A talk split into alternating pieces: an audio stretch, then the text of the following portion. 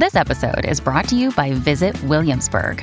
In Williamsburg, Virginia, there's never too much of a good thing. Whether you're a foodie, a golfer, a history buff, a shopaholic, an outdoor enthusiast, or a thrill seeker, you'll find what you came for here and more. So ask yourself, what is it you want? Discover Williamsburg and plan your trip at visitwilliamsburg.com. When you need mealtime inspiration, it's worth shopping Kroger, where you'll find over 30,000 mouthwatering choices that excite your inner foodie. And no matter what tasty choice you make, you'll enjoy our everyday low prices, plus extra ways to save, like digital coupons worth over $600 each week. You can also save up to $1 off per gallon at the pump with fuel points. More savings and more inspiring flavors make shopping Kroger worth it every time. Kroger, fresh for everyone. Fuel restrictions apply. This is Optimal Relationships Daily, episode 843 Pursue Your Partner at Every Stage of Marriage by Hannah Eaton of Gottman.com. Hello, everybody. Greg Audino here again with you today for ORD. Just like every other weekday, I am ready to read to you from some of the best relationship content the world has to offer.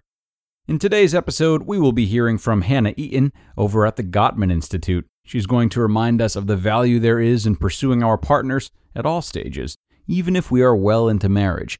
Can't rest on our laurels, so let's see how we can forever appreciate our partners and start optimizing your life.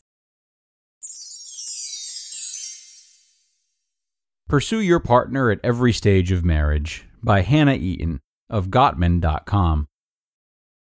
We met Marcy and Jack during our first group dance lesson.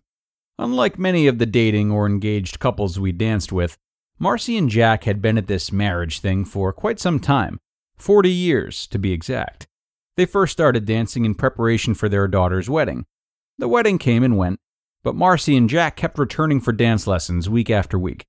With practice, they continued to hone and improve their dance skills as a couple.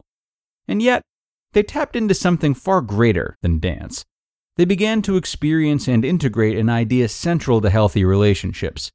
Continual, purposeful dating and practice is not only helpful, but it is central to cultivating and maintaining meaningful attunement, connection, and intimacy in romantic relationships.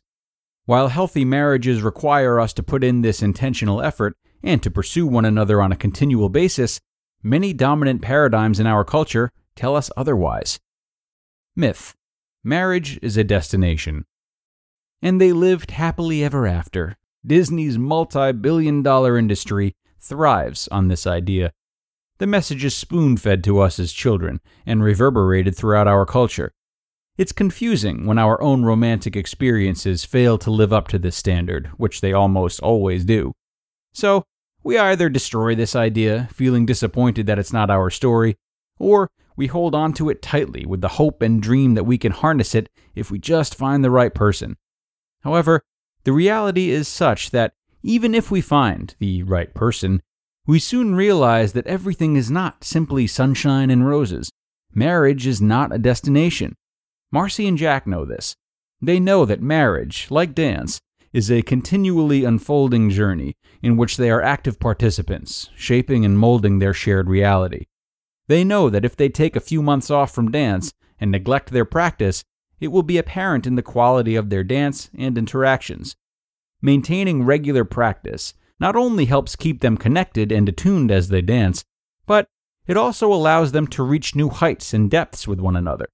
Every time we see Jack and Marcy in our group lessons, we are continually impressed by their new moves, gracefulness, and attunement with one another.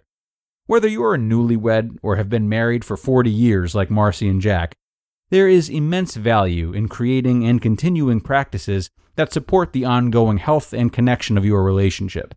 As John and Julie Gottman explain in their book, Eight Dates Essential Conversations for a Lifetime of Love, happily ever after is not by chance, it's by choice. It takes work. Myth Love should always feel organic in marriage.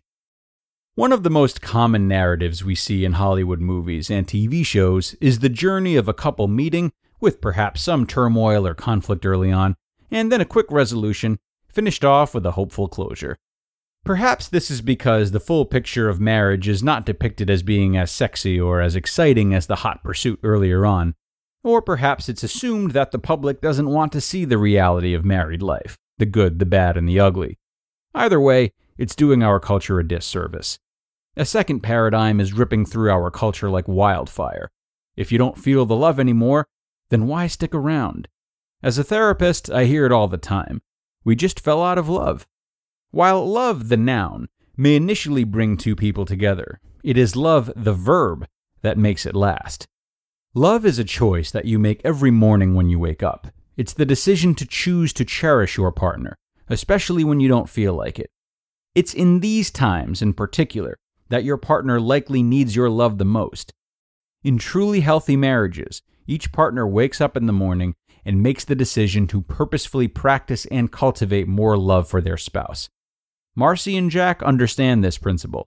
40 years into their marriage, they are still intentionally practicing and choosing one another to keep that connection alive. Like all couples, there have been ample times when they may not have felt the connection or attunement, nevertheless chose to be there for one another. They are proud of their growth and major improvements as a couple on and off the dance floor, and yet they realize that their work is never done. They have signed up for a lifetime commitment of pursuing and practicing the art of loving one another, and one way they do this is by their weekly dance lessons. Myth Courtship is only for the early years. A third faulty paradigm I see is the notion that courtship and dating is only for the early years. We date, we flirt, we woo, in effort to court one another. And then we're all set. We know one another. We've tied the knot, and suddenly it's no longer important to date one another as we did early on. It's become so normal for couples to indicate they have grown apart and fallen out of love. Life got busy, and suddenly they're just living with a roommate. It's understandable how this can happen easily. And yet, it doesn't have to be this way. Find ways to court and pursue your partner daily. We all want to feel loved and desired, regardless of what stage we are at in our relationship. Of course, the ways in which we like to be pursued may evolve over the years, which is why it's all the more important to continue to update your love maps. Take time to remember how your partner likes to be loved. Surprise them with flowers or bring them coffee in bed in the morning. Take time to experiment and explore new ways you can flirt with them. It's in these small moments of connection that our relationships flourish. At 62 and 65, Marcy and Jack are still intentional about planning and having regular date nights together. They've established a ritual of carving out sacred time for one another and dance together on a weekly basis. They recognize that dancing and date nights aren't just for the youth, they're for couples at all stages of their relationship. It doesn't matter how old you are or how long you've been married. It always feels good to have your partner pursue you. In what ways can you pursue your partner on a daily basis? In what ways can you choose your partner every morning when you wake up? In what ways can you date your partner so that 40 years into marriage, you're still dancing like Marcy and Jack? You just listened to the post titled, Pursue Your Partner at Every Stage of Marriage by Hannah Eaton of Gottman.com. A wonderful read from Hannah today, and a particularly interesting look at love as a verb as opposed to a noun. This may be a hard sell for people, and if this sounds like you, I encourage you to ask yourself just how much you've even tried putting this idea into practice. It's easy to say you're either in love or not, and it's almost a force of nature that can't be controlled. While love does possess an inhuman amount of power like this, it's likely the verb of love, the actions taken out of love, that help to uphold it. When you do make choices each day that are rooted in love, especially when they're hard to make, it's easier for that sense of love to be maintained because both partners are constantly in a rhythm of trying to make it work themselves and feeling loved and appreciated because they see their partner putting forth the same effort. This is the grunt work that supports the magical being of love and it's a lot more in our control than we may think. Very thought provoking stuff today. What else is new from Gottman, honestly? Uh, thank you so much for listening, friends, and I hope you enjoyed it as much as I did. I'm going to wrap up, but I will be back with you tomorrow where we will start finishing up the week with some parenting content and where your optimal life awaits.